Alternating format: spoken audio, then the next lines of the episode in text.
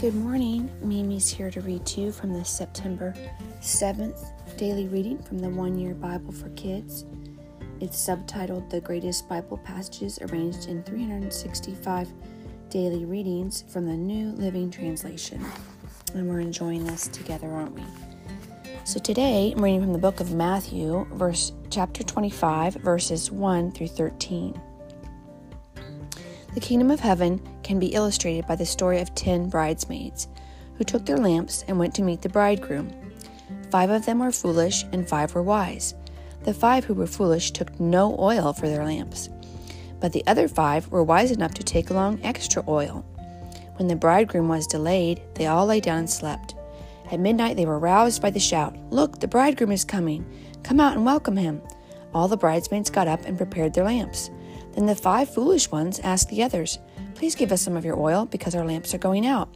But the others replied, We don't have enough for all of us. Go to a shop and buy some for yourselves. But while they were gone, were gone to buy the oil, the bridegroom came, and those who were ready went in with him to the marriage feast, and the door was locked.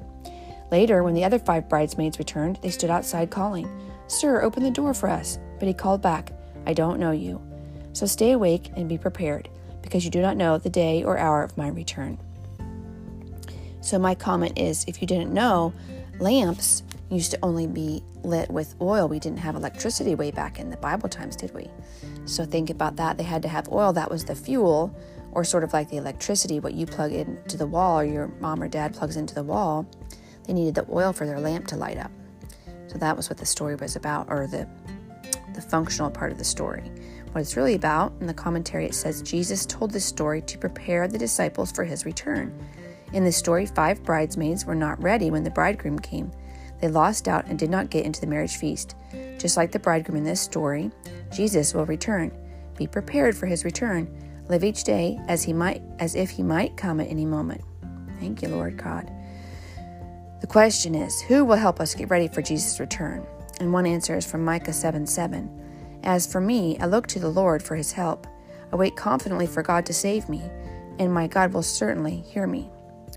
Micah 7 7. That is comforting, isn't it? That God will help us to be ready for He Himself to come back. I wait confidently for God to save me, and my God will certainly hear me. End of Micah 7 7. Thank you for joining me for that short reading today.